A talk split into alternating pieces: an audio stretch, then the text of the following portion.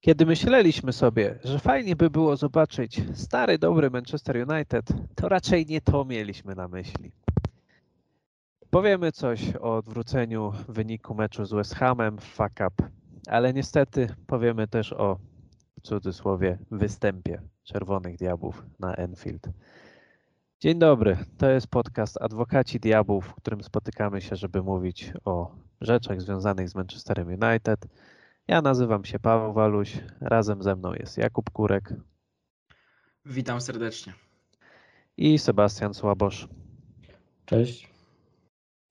No i powiemy Wam szczerze, dawno, dawno nie było takiej sytuacji. Myślę, że od meczu z Brentford, kiedy nie chciało nam się, po prostu nie chciało nam się robić tego podcastu. I to nie dlatego, że nie chcieliśmy się tu spotkać i porozmawiać o Manchesterze United, ale po prostu mecz z Liverpoolem wyssał z nas jakąkolwiek radość i chęć opowiadania o piłce nożnej.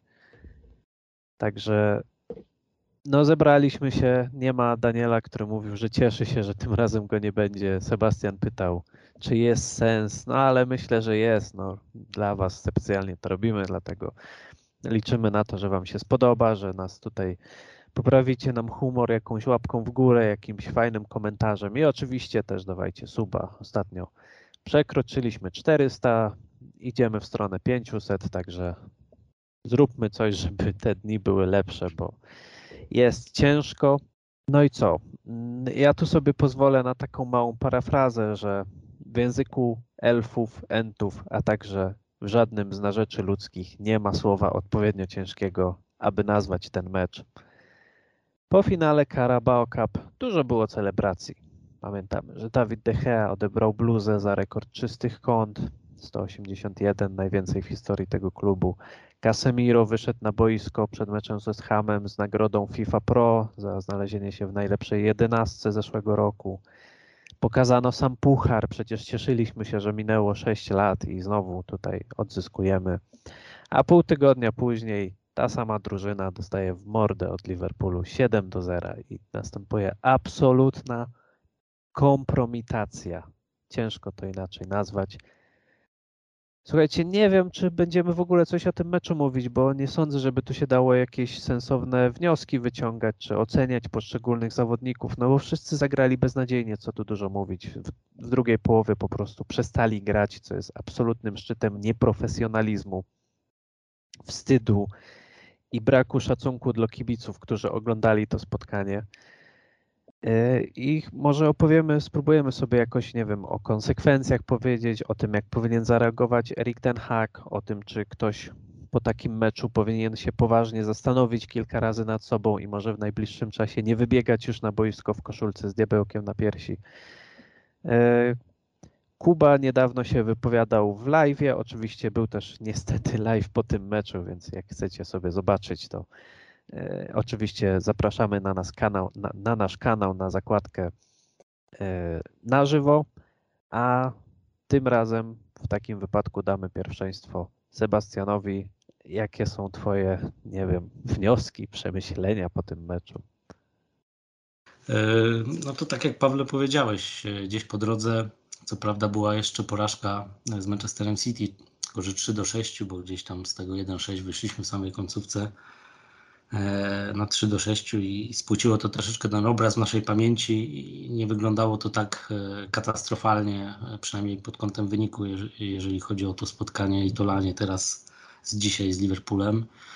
No tam też była różnica klas, mm, więc tutaj ewentualnie mógłbym tylko taką poprawkę wnieść, jeżeli chodzi o te twoje odniesienie do meczu z Brentford. A tak, no to tak jak powiedzieliście, czy jak powiedziałeś, no tutaj ocenianie poszczególnych zawodników za ten mecz e, no sensu wielkiego nie ma, E, gdyż no, tutaj każdy w zasadzie musi tą kompromitację wziąć e, na klatę, no bo nikt y, nie wzniósł się na poziom, na który moglibyśmy e, mówić, że chociaż dał z siebie, nie wiem, 100%, tak? No tutaj ewidentnie nic nie zagrało, w szczególności w drugiej połowie, no bo w pierwszej połowie, no mówmy się, wyglądało to nie najgorzej, tak średnio najeżdża jak to nasze pierwsze połowy w ostatnich meczach. E, ale przyzwyczailiśmy się, że po tych e, pierwszych 45 minutach na drugą odsłonę gdzieś Czerwone Diabły wychodziły odmienione i, wyglądało to już dużo, dużo lepiej i wtedy przyjechaliśmy też, ale zwycięstwa na swoją korzyść, pokazywaliśmy dominację. No a tutaj w drugiej połowie po prostu nie wyszliśmy z szatni.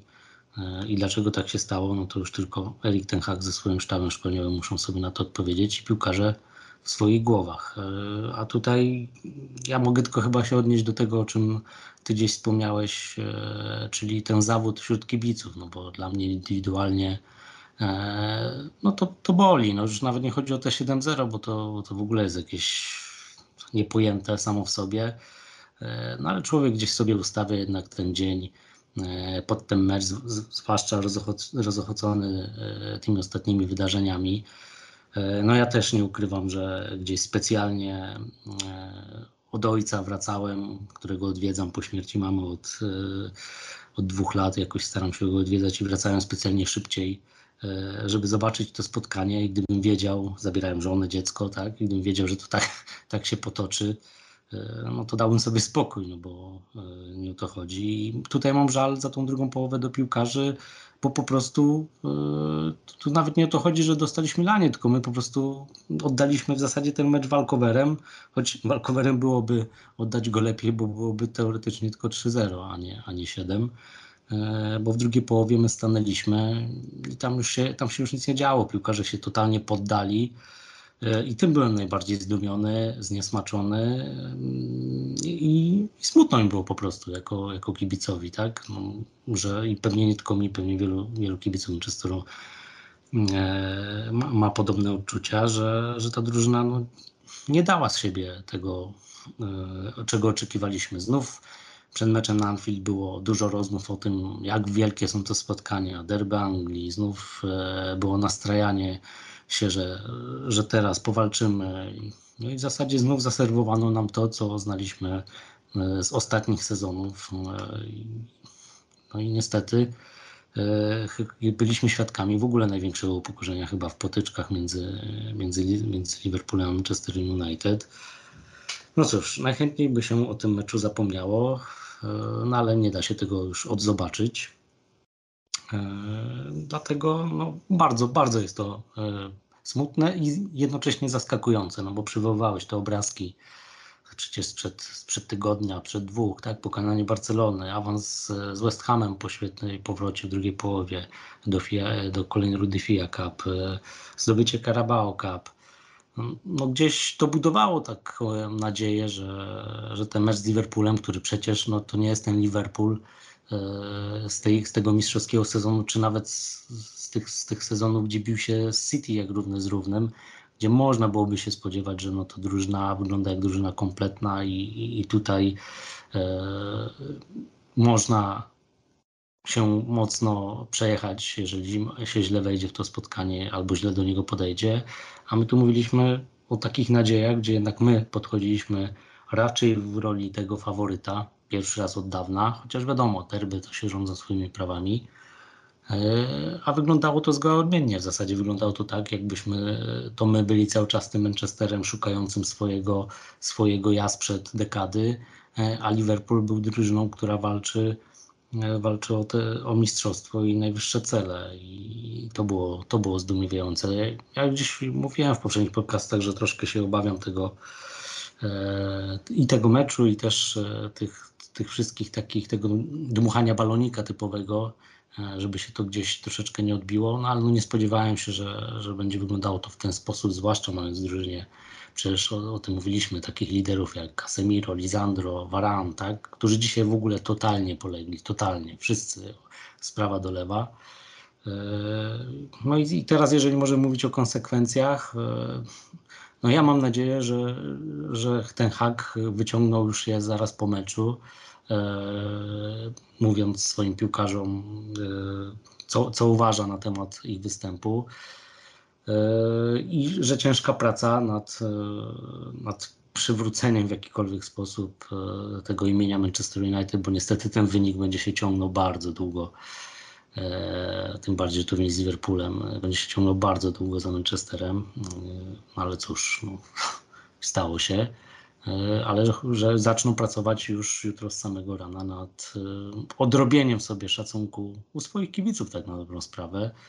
Mm, Jestem ciekaw, jak ta drużyna się pozbiera, bo zaraz mamy Real Betis i czy się pozbiera, czy, czy to będzie w ogóle, oby nie, e, jakiś przełom w tą złą stronę i powrót starych demonów.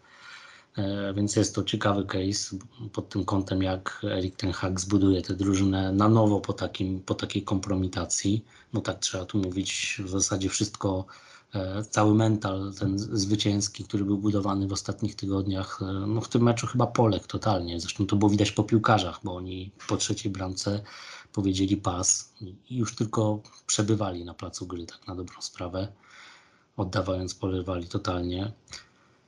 Eee, No i cóż, no chyba ci, którzy popadali w hura optymizm i myśleli o walce o mistrzostwo, już mogą sobie spokojnie przekalkulować te, e, te wszystkie swoje nadzieje. Wiadomo, że po Carling Cup e, apetyt rósł e, zawsze w miarę jedzenia, no ale kiedyś Carling Cup, zdobycie tylko za Fergusona, no byłoby uważane za, za sezon nieudany, no ale no mamy sytuację, jaką mamy, od 6 lat czekaliśmy jakiś puchar, więc też, też fajnie, że to wpadło. No niemniej to, ten mecz pokazał, że tutaj nie można osiadać na laurach i obrastać piórka, bo bardzo szybko można zostać zweryfikowanym. Yy, I ten mecz zweryfikował to, niestety tę drużynę pod tym kątem.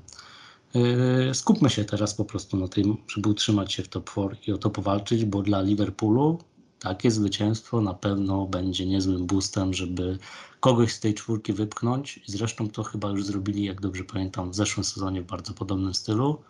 Eee, chyba, że się mylę, albo dwa sezony temu, mm, gdzie też w końcówce wpadli do tego top 4. Mm, I obyśmy to nie byli my. I mam nadzieję, że tam w tych kolejnych meczach troszeczkę naprostuje ten hak e, naszą ekipę. Było tak faktycznie, że Liverpool miał taki e, pościg e, po kiepskim sezonie i udało im się to faktycznie zrobić. Wejść do tej czołowej czwórki. Kuba, e, my na live bardzo się gimnastykowaliśmy wystawiając oceny. To był, w zasadzie to było bez sensu, no po prostu przyjęliśmy ten format, więc się go trzymaliśmy, ale to wystawianie ocen trochę się mijało z celem. E, Gimnastykowaliśmy się, żeby tam komuś może dać dwójkę zamiast jedynki. I ja tutaj troszkę odwrócę może, żeby już tak się nie pogrążać, albo żeby spróbować inaczej spojrzeć na temat. Czy ty widzisz w tym wyniku jakąś szansę na coś pozytywnego, na jakiś pozytywny odzew, chęć rehabilitacji, czy może to jest początek właśnie jakiegoś e, kryzysu, o którym też wspomniał Sebastian? Szczerze mówiąc, to jak ktoś sobie odpali teraz tego live'a, to jeszcze tam wtedy mieliśmy taki nastrój tragikomiczny, że troszkę się śmialiśmy z tego, co się wydarzyło, e, troszkę kpiliśmy, podeszliśmy do tego satyrycznie, ale po tej wypowiedzi Sebastiana, no to już całkowicie ten mój nastrój się odmienił.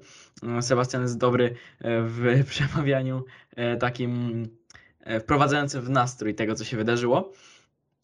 No i czy można znaleźć jakiś pozytyw w tym spotkaniu? E, Z tego spotkania, bo w tym spotkaniu na pewno nie, ale wynik e, taki, który da drużynie może jakiś impuls, może coś e, podobnego. Nie wiem, nie wiem i strasznie dziwię się, dlaczego my zawsze, jak już przegrywamy, to aż tak. Przecież my tyle kompromitacji w ostatnim czasie przyjęliśmy. Przecież ten Liverpool w ostatnim czasie to nas zlał teraz 7-0. Dwa mecze wcześniej 4-0. Trzy mecze wcześniej 4-0. I 4 czy 5 meczów wcześniej, już się pogubiłem w liczeniu, 5 do 0. Więc my notorycznie przyjmujemy takie baty. Przez Manchester City, czy nawet Tottenham nas zlał 1 do 6. Więc ciężkie czy jest czasem życie kibica Manchester United. No a Erik Ten Hag, gdyby mm, wyszedł w Polsce na, na taką konferencję prasową, to mógłby powiedzieć tak. Tak obsranego swojego zespołu jeszcze nie widziałem. Obsraliśmy zbroję i wyszło jak wyszło. 0-7, wstyd roku, musimy ten wynik wziąć na klatę. To, co się stało, jest niewytłumaczalne. Oczywiście nie jest to cytat z Erika Ten Haga, tylko z Iwana Dziurdziewicza e, po odpadnięciu Śląska Wrocław z KKS Kalisz. No ale dzisiaj e, no Manchester United, e, kolokwialnie mówiąc, obsrał zbroję, ale nie przed wejściem na to spotkanie. Nie po pierwszej połowie, tylko po trzecim golu. Po trzecim golu ta drużyna przestała istnieć, a jeszcze przed spotkaniem Erik Ten Hag e, mówił w takim wywiadzie przedmeczowym, że mentalność w tym meczu będzie decydująca, że, że to jakie będzie nastawienie tych piłkarzy będzie decydujące. E, No i nastawienie było takie, że po meczu Erik Ten Hag powiedział, że jest zaskoczony, jak każdy z nas, no bo inaczej się tego nie da nazwać niż zaskoczeniem, bo jakim cudem w ogóle wydarzył się ten wynik, jakie to jest uniwersum, że my w ogóle cieszymy się, wszystko idzie idealnie, liniowy wzrost, kolejne etapy rozwoju, pierwszy puchar, wyeliminowanie Barcelony i Liverpool 0-7. O, ciężko, ciężko to przetrawić jako kibicowi Manchester United. I też Erik Ten Hag powiedział, że to, co zrobili jego piłkarze, było po prostu nieprofesjonalne. Że po tym, że nawet nie wracali ze swoimi zawodnikami, zostawiali wolne przestrzenie. No wstyd, hańba i kompromitacja, nie wracacie do domu. Aż ciśnie się na usta. No bo 0-7. No takiego wyniku to nie pamiętam. Myślałem, że tam 1-6, 0-4, 0-5 to już jest maks, ale 0-7. Coś potwornego. Coś potwornego, jeśli chciałbym wyciągać jakąś e, pozytywną rzecz, która może być dla tej drużyny. Ech, to już tak musiałbym zagłębić się w jakieś takie mm, dziwne frazesy typu e, na otrzeźwienie, może teraz zepną się i mm, zaczną bardziej pracować, ale szczerze mówiąc to raczej jeśli miałbym obstawiać to, że to wyjdzie na gorsze tym piłkarzom, no bo jak teraz grać kolejne spotkania, kiedy dotknęła cię taka kompromitacja, bo trzeba nazywać rzeczy po imieniu, to jest ogromna kompromitacja. E, Jedyne, co może podbudować trochę psychikę piłkarzy, to jest to, że w tej piłce naszej klubowej, e, szczególnie jak jesteś Manchester United, to grasz mecze co 3 dni. I jak te mecze grasz co 3 dni, to e, no to szybko masz szansę się zrehabilitować. Gorzej jak na przykład jest y, reprezentacja i y, odpadasz y, z mundialu czy z euro i przez kilka miesięcy na tą kadrę nie wracasz i wtedy musisz walczyć z tymi swoimi demonami albo zagrać ka- katastrofalny mecz e, i wszyscy ci będą to pamiętać. Tu jest szansa na szybką rehabilitację, no bo już czeka Betis, e, ale czy taka nastąpi? Ja mam duże wątpliwości. E, Nie wiem, czy to nie będzie największy kryzys e, od początku sezonu Manchester United. E, Przede wszystkim dlatego, że nikt się tego nie spodziewał. Tego, to, no nie wiem, może wy znajdziecie jakieś symptomy, które zapowiadały aż taką, taki spadek formy, taką słabą dyspozycję dnia, no bo, no bo czym innym to nazwać. Ale ja nie widziałem nic takiego. No może to spotkanie z West Hamem nie było najlepsze, ale pokazali charakter, zwyciężyli. Garnacho, świetne wejście. E, Wout Weghorst, bardzo dobry mecz. I tak się wydawało, że no po, po świętowaniu, e, jakie miało miejsce na pewno po zdobyciu Carabao Cup, no to naprawdę nie ma co narzekać. Ten West Ham został wyeliminowany. E, wszystko wygląda nie najgorzej. No ale przyjechaliśmy na Anfield. Tłum był wrogo nastawiony, w ogóle bardzo żył ten stadion. Trochę mam pretensje czasem do kibiców na Old Trafford, że to tak nie wygląda. E, No i wyraźnie niósł ten zespół, e, ten stadion. E, Może trochę to speszyło piłkarzy Manchester United, no ale to są zawodowcy. Jak można wytłumaczyć taką postawę Dawida De Gea? Bo ja mam do niego największe pretensje. Bo on dzisiaj, nawet w tych, w tych rzeczach, w których zwykle jest najlepszy, był, był katastrofalny. No. To jak wszystkie piłki przelatywały gdzie się tylko dało, między jego nogami, gdzieś nad ramieniem. No to nie jest, to nie jest Dawid De Gea. On tak nie prezentuje. Mm, On się tak nie prezentuje i zresztą, tak jak Daniel mówił na live, czasem po takich spotkaniach, gdzie jest naprawdę kompromitacja, no to mówi się, że no, bramkarz, dzięki bramkarzowi tylko, tylko 7, chociaż tylko 7 brzmi, brzmi strasznie. Mm, Ale w tym spotkaniu, yy, no, Dawid De Gea miał jedną interwencję, a stracił 7 bramek. Miał jedną interwencję, no. To nie jest imponujący wynik. No i trzeba troszkę przemyśleć sobie, co dalej zrobić. Erik Ten Hag stoi przed strasznym zadaniem, bardzo trudnym zadaniem. Nie wiem, czy grono psychologów by, e, by dało radę e, jakoś pobudzić drużynę, otrząsnąć, e, otrząsnąć się i otrząsnąć tych piłkarzy. No bo jak tu dalej kontynuować kolejne spotkania po, po przegranej z takim rywalem i to takiej przegranej. No nie wiem, zobaczymy jak drużyna zareaguje. Mam nadzieję, że pozytywnie, ale mam spore wątpliwości.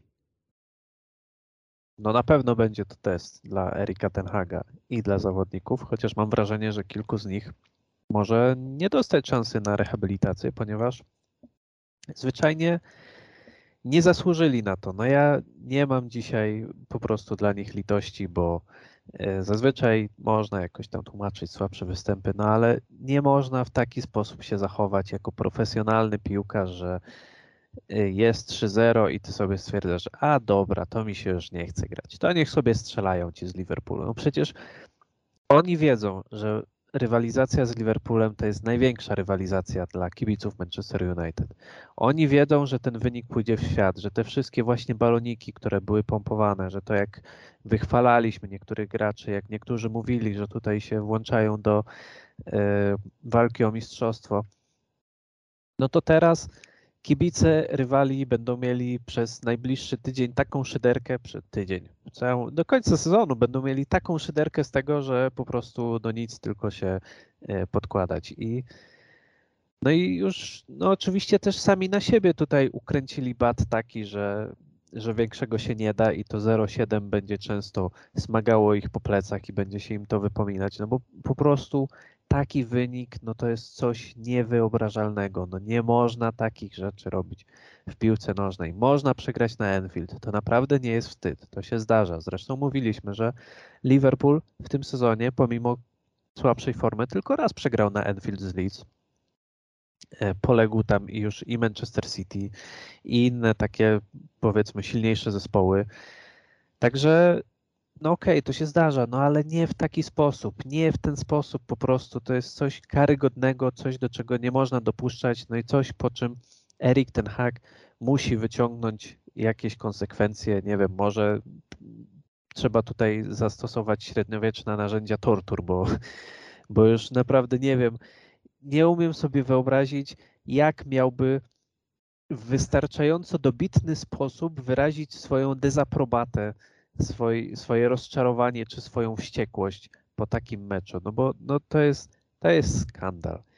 I, I zakończmy już ten temat, bo, bo szkoda gadać. No myślę, że już powiedzieliśmy, kibice inni czy nasi słuchacze też wiedzą, e, jak to wygląda.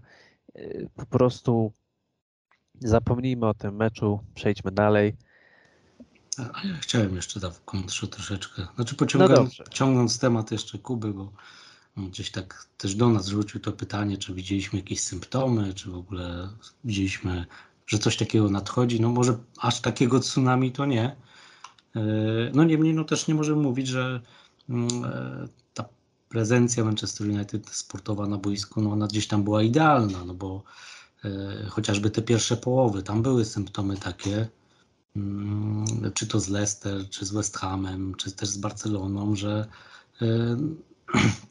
no nie wyglądało to y, najlepiej. Często bronił nas w ogóle Dawid Dycha i utrzymywał gdzieś w meczu, a po prostu po przerwie gdzieś pokazywaliśmy charakter. Także to też nie jest tak, że, że tam nie było nic do poprawy, więc y, no a tutaj, tutaj się to, to, to strasznie, strasznie gdzieś posypało.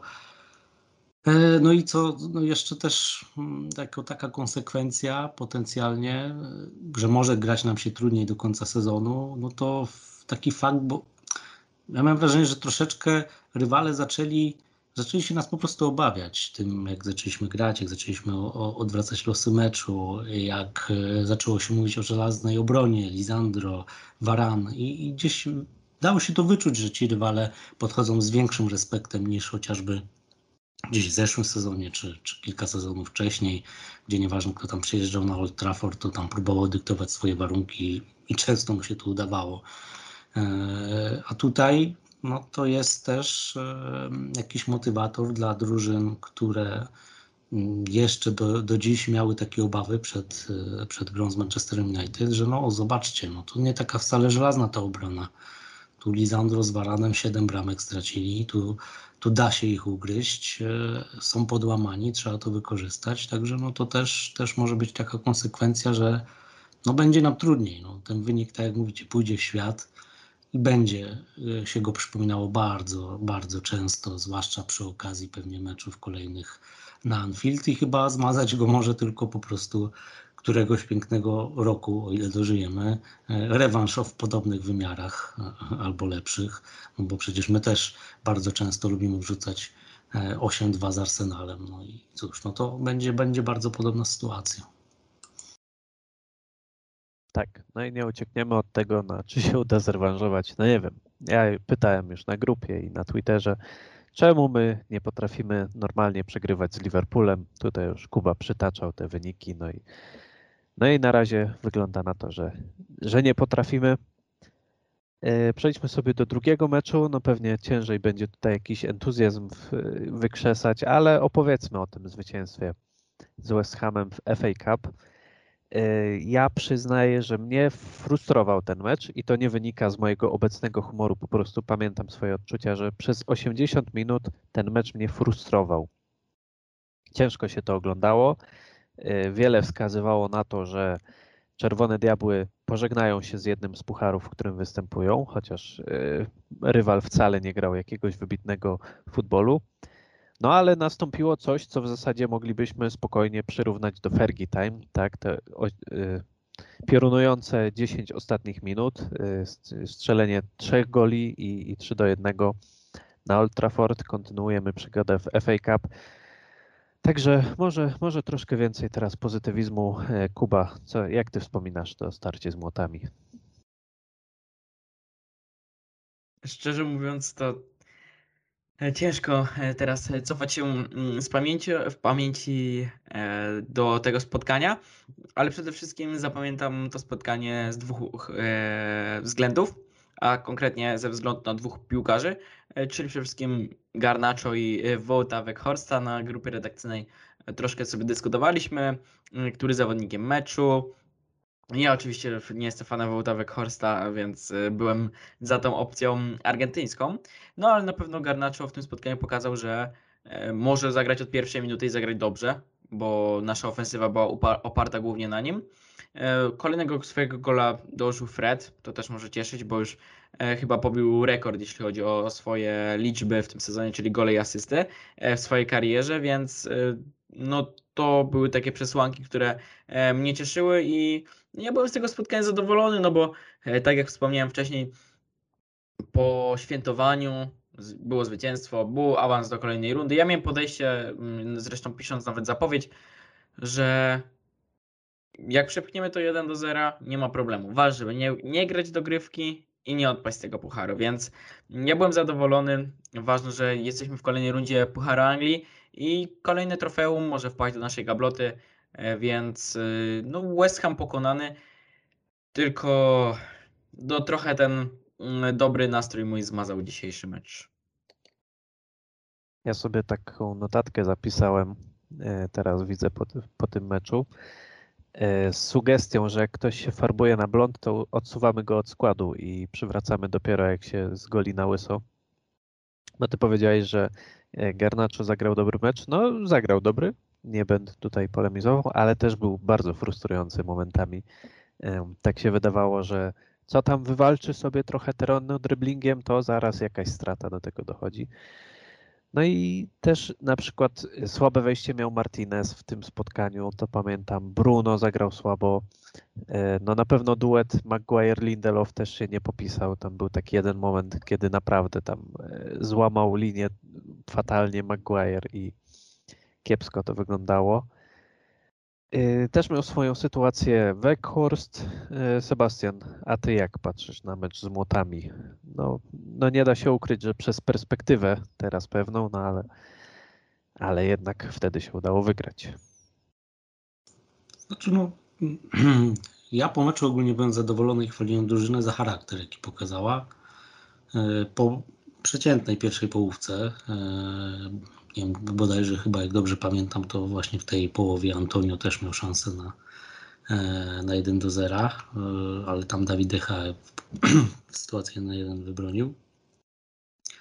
E, No i tutaj nie wyszła nam ta pierwsza połówka, ale po przerwie tu my dyktowaliśmy tempo. W zasadzie West Ham no, strzelił tą bramkę jako pierwszy, ale już później do, do, do głosu nie dochodził. U nas pojawił się problem mm, z wykreowaniem sobie jakichś takich czystych sytuacji strzeleckich. Mieliśmy problemy, e, żeby, żeby tutaj przełamać tą defensywę młotów. Na szczęście ona przełamała się sama, bo zaczęliśmy od samobuja. E, Ale tutaj jakby do końca troszeczkę byłem spokojny, chociaż o wyrównanie. No, nie wiedziałem, czy uda się bez dogrywki. Jak się Kuba okazało, e, nie miało to znaczenia w, perspektywie meczu z Liverpoolem, bo nasi wyglądali jakby rozegrali co najmniej 10 rozgry- e, dogrywek z tym West Hamem i po prostu zabrakło im sił w drugiej połowie. E, Ale tutaj jakby byłem spokojny o to, że gdzieś e, uda się docisnąć e, chociażby na ten remis. Udało się nawet w końcówce, tak jak mówiliście, w stylu Fergie tam wcisnąć nawet dwie bramki, ale druga połowa była, to, to według mnie była taka totalna dominacja. Mm, Może bez jakiegoś wielkiego polotu i, i tego, tych fajerwerek z przodu, chociaż ostatecznie się 3-1 skończyło. Y, Ale ja gdzieś tam byłem zadowolony, biorąc przez pryzmat tego, mm, jakie mecze w nogach mieli ci piłkarze. Co prawda tam była jeszcze troszeczkę rotacja, y, ale, ale co nam po drodze było, czyli Karlinka, była, był dwumecz z Barceloną. y, No to gdzieś nie, nie odczułem takiej frustracji jak ty, że tak powiem. Troszeczkę em, oglądałem takie, takie mecze powtarzalne de facto w Manchesterze, czyli taka przeciętna pierwsza połowa, gdzie nawet to rywal troszeczkę e, wydawał się być lepszy, albo przynajmniej lepsze sytuacje, a później po przerwie no, jakaś, nie wiem, widocznie gadka dobra, motywacyjna e, i mimo, że straciliśmy bramkę, no to nie mogłem powiedzieć, że nie widziałem o tego, czego w ogóle nie było widać w drugiej połowie w Liverpoolu, czyli jakiejś walki, determinacji, o to, żeby jednak e, wyrównać, żeby gdzieś przechylić tę e, na swoją korzyść, bo, bo tutaj prym wiódł Wout Weghorst akurat, który chyba rozegrał według mnie najlepsze spotkanie e, w United właśnie w tym meczu, co prawda bramki nie strzelił, znaczy strzelił, ale tam mu nie uznali, jak dobrze kojarzę, ale w zasadzie wywalczył wszystkie, wszystkie trzy gole, więc e, i to jego ta nieustępliwość i zawziętość e, tutaj bardzo dużo dała w odwróceniu tego losu spotkania. Mm, No i też, też, też gdzieś bym się chyba nawet e, tak kierował, że to, że, że to dla Holendra gdzieś taki mały man of the match powinien, e, powinien pójść. E, No ale to tyle, to, to tak jak mówicie, no, gdzieś ten z Liverpoolem troszeczkę odebrał ochotę takiego cieszenia się z tej serii, bo gdyż no, no, brutalnie nam ją przerwano i teraz pewnie troszeczkę w tych humorach e, wisielczych będziemy chodzić. E, Trzeba zagrać po prostu jak najszybciej kolejne mecze i, e, i zacząć znowuż wygrywać, żeby no może nie tyle zapomnieć, bo, bo na pewno będzie nam się to przypominało niestety. E, no ale żeby, żeby, żeby wejść w jakiś, w jakiś inny humor i, i, i rozmawiać znowu o, o jakichś zwycięstwach i, i, o tym, i o tym, co dalej i może e, jakie konsekwencje piłkarze wyciągali z, e, e, no, z, te, z, te, z tej fatalnej kompromitacji, która nastąpiła. No to popatrzymy sobie w przyszłość. Najbliższy mecz czeka Manchester United w Lidze Europy z Realem Betis, czyli kolejny hiszpański zespół, który staje na drodze podopiecznych Erika Tenhaga. Nie będziemy tu ukrywać, że nie jesteśmy ekspertami w sprawie mm, Ligi Hiszpańskiej i, i zespołów z Hiszpanii. Także spróbujemy cokolwiek powiedzieć oczywiście, no ale nie, nie oczekujcie tutaj jakiejś e, profesjonalnej ekspertyzy. E, Real Betis, no co tam można kojarzyć? Na pewno trenera, bo jest nim Manuel Pellegrini, między innymi były szkoleniowiec Manchesteru City. E, Gra tam chociażby Claudio Bravo, czyli znany chilijski bramkarz, też zresztą z Manchesteru City. Jest na przykład William Carvalho, czyli gość, który swego czasu nawet był, pamiętam, przymierzany do Manchester United na pozycję defensywnego pomocnika. E, No wypadł Nabil Fekir, czyli taka największa gwiazda, mm, wydaje się osoba, która mogła jakoś odmieniać losy meczów e, w tym zespole, także zobaczymy, jak sobie będą radzić bez niego. Dosłownie w momencie, kiedy nagrywamy ten podcast, to Real Betis mierzy się z Realem Madryt. Jest 40 minuta, 44 konkretnie jest na razie 0 do 0. Jeśli chodzi o sytuację w, te, w tabeli, to Real Betis zajmuje pozycję piątą. Ma w ostatnich pięciu spotkaniach dwa, trzy zwycięstwa i dwie porażki. Przegrali z Barceloną oraz Celtą Vigo, a wygrali z Almerią, Valladolidem oraz Elche. Kuba. E, No, wydaje się, że to jest dobra okazja do odbicia się. Y, No i można powiedzieć, że skoro Manchester United pokonał Barcelonę, czyli lidera Ligi Hiszpańskiej, no to czemu miałby się obawiać Betisu, czyli piątej drużyny Ligi Hiszpańskiej? No ale z drugiej strony dosłownie właśnie przegrali 7-0 z Liverpoolem, więc czy ty na przykład spodziewasz się dużych zmian i czy tych zmian spodziewasz się tylko ze względu na rotację? I no i jak postrzegasz y, w zasadzie ten pierwszy mecz, ale i dwumecz z Betisem? Szczerze mówiąc, to jeśli mamy na myśli duże zmiany, no to niezbyt pole do manewru ma Erik Ten Hag. No bo może zagrać Garnacho, Sancho, Aaron Wan-Bissaka i kto dalej? Kto więcej może zagrać? Może zagrać Sabitzer jeszcze ewentualnie, bo Malasia po takim spotkaniu na pewno nie. Więc no te duże zmiany raczej nie nastąpią. Mm, Zastanawiam się, jak teraz Erik Ten Hag podejdzie do tego spotkania. Przede wszystkim ze względu na to, że to już nie jest taki e, rywal z najwyższej półki jak Barcelona, bo wiadomo, że na Barcelonę e, trzeba się spiąć, nie trzeba nikogo motywować. Każdy z zawodników e, był na 100% skoncentrowany i chciał zagrać w takim spotkaniu, no przecież ta oglądalność meczu Manchester United z Barceloną była e, na poziomie Ligi Mistrzów, e, a nawet wyżej. Więc ten Real Betis już pewnie tak nie grzeje tych piłkarzy. e, Pewnie też e, na pewno nie grzeje też kibiców, no bo e, nie ma już e, z nami Damiana w naszych podcastach, ale Damian nawet się przyznawał, że tych meczów Ligi Europy to nawet nie ogląda, bo jego to nie interesuje. No ja szanuję jednak te rozgrywki, fajnie by było włożyć kolejne trofeum. No na pewno ten Nabil Fekir, który wypadł, to będzie dość spore osłabienie dla, dla Betis Sevilla, ale ostatnie trzy spotkania wygrane. E, Zobaczymy, jak e, zagra z nim Manchester United. E, Myślę, że troszkę obaliliśmy przez Barcelonę ten mit, że nie umiemy grać z hiszpańskimi zespołami, ale jednak mi się tak kojarzy, że jak jest taka drużyna z tych miejsc 5, 6, 7 e, czy nawet 4 e, w Hiszpanii, no to Manchester United ma z nią problem, no bo przecież było to spotkanie z Villarrealem, te mecze z Realem Sociedad, e, dużo ich w sumie było, bo w Lidze Europy już cztery razy w ostatnim czasie mierzyliśmy z tym Realem Sociedad zresztą e, przez to, że przegraliśmy w, w San Sebastian, to musieliśmy grać ten repasaż z Barceloną, e, więc ja zawsze się obawiam troszkę tych hiszpańskich ekip. Nie wiem z czego to wynika, ale pewnie z wyników, które uzyskiwaliśmy z nimi w Lidze Europy. No Sevilla nas przecież też eliminowała, więc e, nie mam aż tak dobrej historii e, z takimi rywalami. No i ciekawe, czy Erik Ten Hag rzeczywiście znowu wypuści pierwszy garnitur na tą Ligę Europy, e, czy skoncentruje się jednak na tym, czy bronić tej ligi. No bo dzisiaj, jakbym był Erikiem Ten Hagiem, to gdzieś by mi się w głowie zapaliła taka lampka, że może by coś jednak odpuścić. Może to źle zabrzmiało teraz, że może by coś odpuścić. Może by jakieś rozgrywki potraktować jak, jakoś y, z większym. y, Jedne z y, takim skoncentrowanym podejściem, a drugie nieco rezerwowym składem. No bo być może taka wpadka i taki zjazd jest skutkiem wycieńczenia, no bo ci piłkarze mają w nogach mnóstwo meczów i w stosunku do takiego Arsenalu to dzisiaj to jest mm, sporo spotkań więcej, szczególnie, że graliśmy na wszystkich czterech frontach. E, więc no może być, może być ciężko. Nie wiem, nie wiem, jak wyglądają badania medyczne piłkarzy Manchester United, mm, jak wygląda ten ich poziom e, wytrzymałości, wycieńczenia organizmu, E, ale dzisiaj Erik Ten Hag ma poważną zagwozdkę. E, Czy jakieś rozgrywki mają dla niego wyższy priorytet? Bo pamiętamy, że nawet do Nikozji czy mm, czy do innych egzotycznych miejsc je- jeździliśmy zawsze podstawowym składem. E, I tych rotacji nie było dużo, a jak już były, to raczej nie w Lidze Europy. Więc y, ciekawi mnie to, y, jak wyjdą piłkarze y, zmotywowani na to spotkanie i jak zmieni się lub nie zmieni się podejście Erika Ten Haga.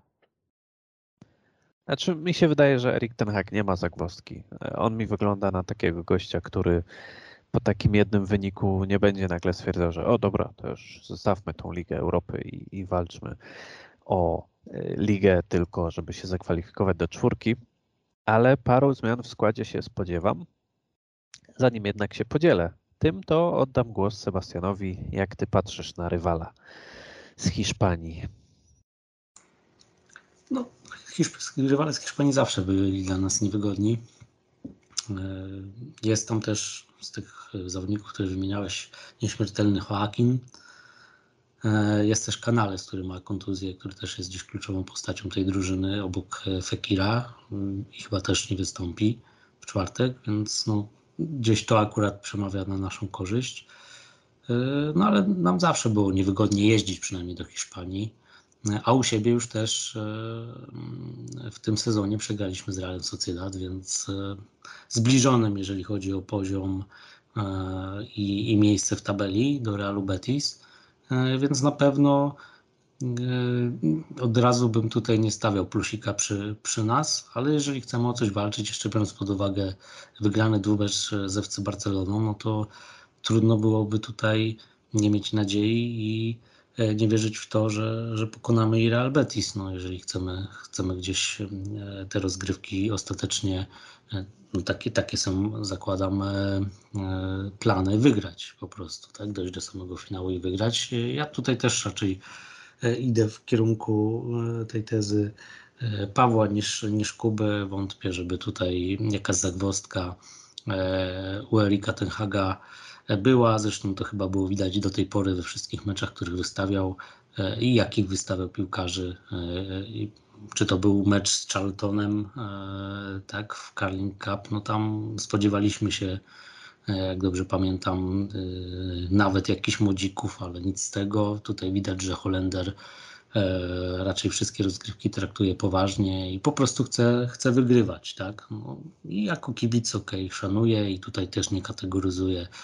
Wiadomo, lepiej jest grać w Lidze Mistrzów, ale mam sytuację, jaką mamy, a pamiętajmy też, że oprócz top 4, co mam nadzieję, że mimo, mimo tej dzisiejszej porażki gdzieś szybko się od, otrzepiemy, jednak zaakcentujemy tą swoją obecność top 4, nie będziemy musieli tam walczyć, czy, czy do końca sezonu wyrywać sobie włosy z głowy, kto ma, żeby, żeby tutaj być pewnym tego miejsca, ale oprócz tego top 4, no jeszcze przecież zwycięstwo w Lidze Europy też daje miejsce w Lidze Mistrzów, więc uważam, że tutaj nie będzie żadnej taryfy ulgowej, ale z kolei ja mogę się spodziewać tak, tak troszkę wyczuwam, biorąc pod uwagę, jak ten hak podchodzi do spotkań, przynajmniej jaką narrację zawsze tworzy wokół spotkań, po, po spotkaniach i tak dalej, to mogę się spodziewać dość sporej liczby zmian, jako taki, nie wiem czy pstyczek w nos, ale na pewno kwestie na zastanowienie się dla, dla niektórych piłkarzy, ich prezencji na boisku po tym spotkaniu z Liverpoolem. Wiadomo, że od razu by się myślało, że to chyba wszyscy by musieli zejść, ale myślę, że tam może by dojść nawet do pięciu, sześciu, sześciu zmian w tym pierwszym meczu. No ja tak myślę, że pojawią się tacy gracze jak Wan Bissaka. Myślę, że Harry Maguire wejdzie też, nawet nie już bez... Yy nie patrząc na ten mecz z Liverpoolem, no ale przez samą jakby rotację, prawda, no bo wiemy, że tu de facto te mecze co trzy dni są grane. Sabicer pewnie zagra, no myślę, że pojawią się też Sancho czy, czy Garnacho, nie wiem czy razem, ale myślę, że przynajmniej któryś z nich. Ja jestem ciekawy, czy ten hak na przykład zluzuje wreszcie Weghorsta, bo już abstrahując od dyskusji na temat tego, czy on ma odpowiednią jakość sportową, czy nie ma, wiemy, że kibice są trochę podzieleni w tym względzie, no ale z drugiej strony Holender występuje w zasadzie co mecz 90 minut, no może nie zawsze 90, ale w większych y, jakichś tam częściach spotkania, od kiedy został tutaj wypożyczony. No i ma to oczywiście związek z tym, że cały czas niedostępny jest Antony Martial, to jest swoją drogą aż wręcz niesamowite w negatywny sposób, ale też no, wydaje mi się, że można ustawić tą linię ofensywną bez Weghorsta i no i chyba warto się też nad tym zastanowić, no bo Holender raz, że nie zagrał najlepiej, mówiąc delikatnie, no a dwa, że gość no po prostu też dużo tyra na tym boisku i może być zmęczony, także także ja się tu zmian spodziewam. Nawet przez chwilę się zastanawiałem, czy Dawid Decha nie zostanie zmieniony, po tym nawet co mówił Kuba na temat jego występu, ale, ale chyba nie, chyba nie będzie aż chciał ta, aż tak tutaj tej hierarchii odwracać Erik ten Hak, a też nie mam pewności, że Tom Hitton czy o Jacku Batlandzie też nawet nie mówmy, czy oni mają wyższe umiejętności niż Hiszpan, nawet po takim spotkaniu.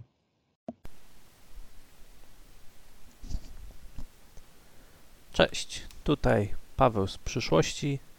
Przybyłem do Was, żeby wytłumaczyć pewną niezręczną sytuację. Mianowicie, kiedy nagrywaliśmy ten podcast, to pomyliłem się, po prostu się pomyliłem i patrząc na terminarz, spojrzałem o tydzień do przodu. Zaczęliśmy omawiać spotkanie z Fulham w FA Cup, które oczywiście odbędzie się dopiero za dwa tygodnie. No i niestety tutaj chłopaki też nie mieli refleksu i mnie nie, pro, nie poprawili, więc omówiliśmy sobie całkowicie to Fulham. Yy, no i musiałem to wyciąć, no bo to jest bez sensu, żebyśmy, żebyśmy o tym meczu mówili, także przeskakujemy sobie od razu do fragmentu Southampton. Jak widzicie, nie tylko piłkarze Manchester United mieli ostatnio, znaczy wczoraj ciężki dzień, także zapraszam fragment o Southampton. Ej, mogłem ci wejść słowo od razu, ale bałem się, że czegoś nie usłyszałem i wyjdę na debile. No, widzicie, musicie mi zwracać uwagę. Dobra, to omówiliśmy sobie Fulham już na przyszłość. Yy, to teraz Southampton. Słucham, Wklejmy. zapraszam do stołu.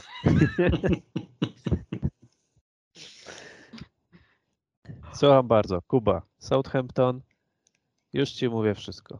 Już ci wszystko opowiadam. Przedostatnie miejsce w tabeli, 21 punktów, ale wygrali ostatnio z Leicester. No to wiesz, no to może przegraliśmy 0-7 z Liverpoolem. Southampton tak raz na sezon lubi przegrać 0-9 z kimś. E, Tam Jan Bednarek też jest, mm, więc wrócił, a przy ostatnim 9-0 jak Manchester United pokonało e, Southampton, to on ustrzelił klasycznego hat-tricka, czyli spowodowany rzut karny, samobój czerwona kartka. E, Więc e, to jest taki zawodnik, którego zawsze lubię przeciwko niemu grać. Chociaż bardzo oczywiście Bednarka szanuję jako reprezentanta Polski, ale e, no, miał kłopoty w tych spotkaniach z Manchester United dość często. On to te- tam jest teraz podstawowym zawodnikiem, więc no, nie wróży to dobrze dla Southampton. W ogóle, że on gra teraz w wyjściowym składzie, to, to już jest zła oznaka dla Southampton, że nie ma tam lepszych piłkarzy, szczególnie po takiej wpadce z tym wypożyczeniem. E, No i też szczerze mówiąc, jakbym miał typować jakąś drużynę do spadku, takiego największego pewniaka, no to chyba, chyba to Southampton. E, No to jest taka drużyna, że przecież z Pucharu Anglii tyle co odpadło z Grimsby e, i no ja dla nich nie widzę nadziei. Ja dla nich nie widzę nadziei, e, może jakimś cudem się wyrwą, bo no bo tam jest bardzo ciasno. E, Tam może zdecydować e, jedno spotkanie o tym, czy się utrzymasz, czy nie, bo przecież 16 West Ham ma 23 punkty, a 20 Bournemouth ma 21, e, więc to są naprawdę minimalne różnice. Szczerze mówiąc, patrząc na ten dół tabeli i ostatnie 5 miejsc, no to takie duże firmy tam są, duże takie zespoły, które być może zapowiadało się, że będą walczyć o utrzymanie, jak e, Everton chociażby, e, ale z drugiej strony, no kilka sezonów temu byśmy nie pomyśleli, że, e, że mogą z tą Premier League się pożegnać. No i ja mam nadzieję, że to będzie kolejne nasze spotkanie w lidze. No i teraz do tego meczu z Liverpoolem, do tych spotkań w lidze podchodziłem na bardzo dużym luzie. No bo mm, a mieliśmy taką dość, mamy nadal dość bezpieczną mm, przewagę nad tym piątym zespołem. E, Zwykle szło dobrze, jak były porażki to rzadko, e, było tych porażek zresztą mało, ostatni Arsenal nas pokonał. E, Remis czasem raz za czas się zdarzył jak z Leeds. No a teraz pierwszy raz powiem szczerze, od chyba grudnia będę patrzył w dół tabeli, a nie w górę, bo do tej pory jak otwierałem sobie tabelę, to, to patrzyłem na to, co tam, ile punktów uzbierał Manchester City czy Arsenal. Zresztą Arsenal mnie bardzo zirytował e, w weekend, bo jak zobaczyłem, że jest e, 2-0 w tej 60 minucie, to się zacząłem śmiać z nich. E, No a mój kolega fan Arsenal mówi spokojnie, spokojnie jeszcze odrobią. No i e, odpaliśmy flash scora pół godziny później już było 3-2, więc e, nie lubię tego zespołu e, za bardzo. E, Ale no tak, no jeśli chodzi jeszcze wracając do, e, do Southampton, no to też e, nasze wyniki e, z nimi w ostatnim czasie, e, no to to pamiętam 9-0, no bo to chyba 4 mecze temu było. Mm, No a tak to zdarzały się jakieś remisy, ale raczej, raczej to nie jest drużyna, z którą byśmy e, regularnie przegrywali, więc e, ten rywal nam można powiedzieć nawet, że pasuje. Mam nadzieję, że Czerwone Diabły wyjdą zwycięsko i to będzie takie odbicie w tej lidze.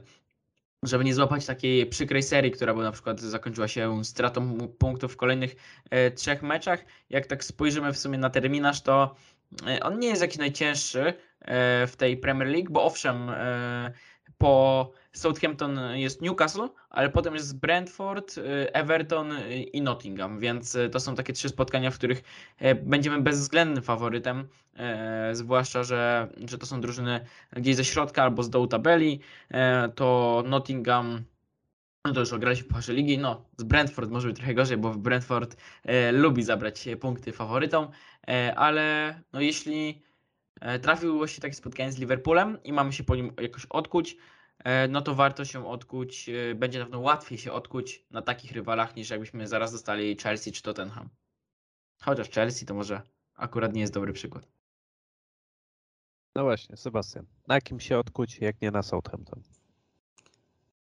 No dokładnie. No, oprócz opcji cofnijmy się w czasie i zagrajmy jeszcze raz z Liverpoolem, no to chyba pozostaje opcja B całkiem niezła.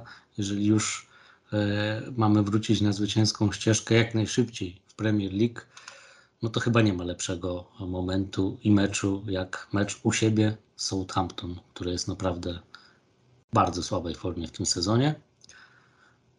No i ja tutaj nie, nie spodziewam się nic innego, jak cóż, piłkarzy, którzy będą e, chcieli zmazać tą, e, tą plamę, e, która się pojawiła po dzisiejszym meczu i będą chcieli spróbować, mam nadzieję, mm, odrobić tą różnicę bramkową, którą stracili w tym meczu. No nie, nie oczekuję, że będzie 7, ale oczekuję jednak e, takiego powrotu do, do tego, co prezentowali wcześniej, niezależnie od klasy rywala i, totalnej, jasnej dominacji na Old Trafford, zwłaszcza, że gramy Old Trafford, o czym też już mówiłem, że to, to akurat mm, jest atut w tym sezonie tej drużyny. Yy, I liczę tak krótko na pewne zwycięstwo Southampton. Chociaż no, w, te, w teorii w Premier League niczego nie można być pewien. No, Chelsea już z tym Southampton przegrała. Yy, No ale wiadomo w jakiej sytuacji jest Chelsea. Więc my, my mimo tej porażki myślę, że no, daleko nam do, do takiego bałaganu e, jak w The Blues. Zresztą no, do, tej, do, do, do dziś mieliśmy wrażenie, że, e, że tam się wszystko już prawie że ładnie zaczyna układać w tej drużynie. Miejmy nadzieję, że to tylko e, te, te klocki Liverpool nam zburzył na, na bardzo krótko i szybko ten hak ze sztabem je z powrotem odbudują. I oby to już po meczu z Southampton. No, ciekawy to na pewno będzie test. No też kolejne wyzwanie przed Erikiem Ten Hagiem, żeby jakoś ten zespół e, teraz pozbierać i poukładać, czy może przywrócić do ustawień fabrycznych. Nie wiem, jak to wygląda z holenderskiego punktu widzenia, no ale coś trzeba zrobić. E, Za tydzień będziemy mądrzejsi, czy mu się to udało, czy mu się to nie udało. A dzisiaj już kończymy ten podcast, bo nie mamy żadnego tematu więcej. Zresztą myślę, że e, zrozumiecie nas, że trochę nam się nie chce gadać po tym, co się wydarzyło. Jest czasem tak, że smak oglądania tej piłki nożnej jest skutecznie odbierany i nam właśnie został odebrany. Tak więc myślę, że sobie skończymy. E, Przypomnijmy Wam tylko, że oczywiście możecie nas wspierać, dając łapę w górę, subskrypcję, możecie nas zaobserwować na Spotify'u, możecie nas znaleźć na platformach podcastowych, e, możecie zostawić komentarz i dzisiaj dam Wam trudne zadanie. Napiszcie, kto był najgorszym zawodnikiem meczu z Liverpoolem. Myślę, że to nie będzie wcale takie proste, bo konkurencji nie brakowało. Także dajcie znać. Kuba na przykład wskazuje Dawida Deche. Dajcie znać, kto według Was zasłużył na to mało zaszczytne miano. No i co? No i, no i podziękujemy sobie za dzisiaj. E, Komentowali dla Was Jakub Kurek. Dziękuję bardzo i mam nadzieję, że już nie będzie mi dane spotkać się z wami w takich nastrojach. Tak, myślę, że wszyscy mamy na to nadzieję. Sebastian Słabosz. Dzięki, do usłyszenia. No, no i tak jak w zasadzie Kuba powiedział, no miejmy nadzieję, że już y, kolejny raz nie będziemy musieli w takich humorach się spotykać i że jednak będziemy, nie będziemy musieli wskrzeszać w sobie y, chęci do nagrywania podcastu o Manchesterze United, tylko będziemy to robić z przyjemnością, y, ale jest nam bardzo przyjemnie, jeżeli wytrzymaliście z nami do tego momentu i trzymajcie się zwłaszcza po tym meczu, trzymajcie się, tam, nie wiem, zróbcie sobie jakąś przyjemność, wypijcie coś dobrego, jakąś ciepłą herbatkę, albo jak ktoś coś woli po takim meczu, to coś innego, nie wiem, idźcie na masaż, idźcie pobiegać, no co jakoś trzeba tutaj humor sobie poprawić. No i co, słyszymy się za tydzień. Trzymajcie się.